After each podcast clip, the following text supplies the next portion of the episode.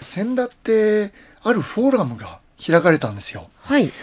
本来だったら札幌で開催されるはずだったんですけれども、オンラインになっちゃったんですよね。はい。で、僕もオンラインで参加しました。何ですか、議題が。はい、フォーラムっていうのはですね前々からこの業界僕のいる業界では問題視されてたんですけれども餌付けの問題野生動物に餌をあげるという問題ですねはい。実はあの環境省はあの野鳥に餌をあげないでくださいとかっていうポスターを作ったりはい。まあいろいろやってるんですけれども、よく考えてみると、餌付けっていろんなところでやってるんですよ。例えばね、バードテーブル、バードフィーダー。ああ、ああのの、野お鳥に庭にね。そう、お庭にやるやつね。うんうんそれとか、北海道では前々から、キツネはい。おねだりギツネなんていうそうね木。彫りが売ってるみたいな。観光地に行って、うん。ちょうだいってそうそう。言われてあげちゃうのねそ。れから、昔からよくあるような、公園でおじさんが鳩に餌をあげてるとか。ああ、カモとか白鳥にパンをあげてあるあ、ああ、そうですね。えやってたはもしかしてい。やんない。いやないそうでね本当に身近なところに餌付けの問題っていうのがあるんですよ、確かにねう。ん、ただよく考えてみるとそればっかりじゃなくって偶発的な餌付けっていうのがあるんですよそれは何でしょ逆にね能動的な偶発的ではない意図的な餌付けっていうと今言ったみたいに動物がそこにいて餌をはいあげるっていうことですけどうもわかった。何氷した町網漁みたいな。違う。そうそれもそうですよね人間活動がもたらす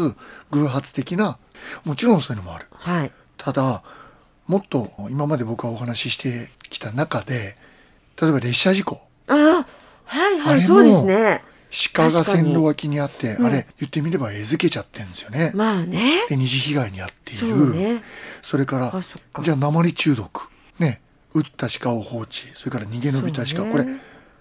餌付けになっちゃうんですよまあそう、広い意味で言えばそうですね。確かにねそ。れは偶発的な餌付けはいなんですけれども、餌付くのはわしばっかりじゃなくてそんな鹿なんかだったら熊だって餌付くわけですよそうですね。そうすると餌付けられてハッピーになるだけじゃなくて鉛が入っていたり事故にあったりっていうことと、それから生態系そのものも攪乱してしまうっていうこともあるんですよねはい。それからじゃあ例えばラウスとかネムルとかでやってるような希少種ワシの餌付けとなるとこれはまたもっとなんていうんですかね深く考えなきゃいけないんですけれども、そうね今例えば何か大きな弊害があるかどうかってパッと答えられる人っていうのは意外と少ない。うんうん。だけれどももちろんワシ同士の空中衝突近くの道路で交通事故に遭う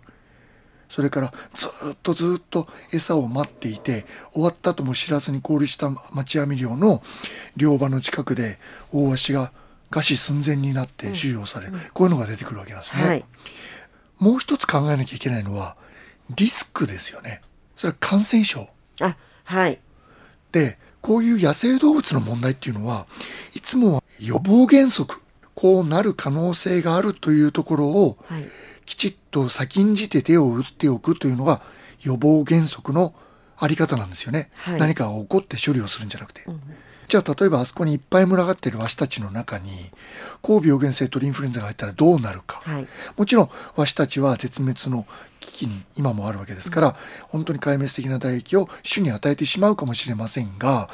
じゃあ彼らにとってみてそれ何か害があるのかとよーく考えてみると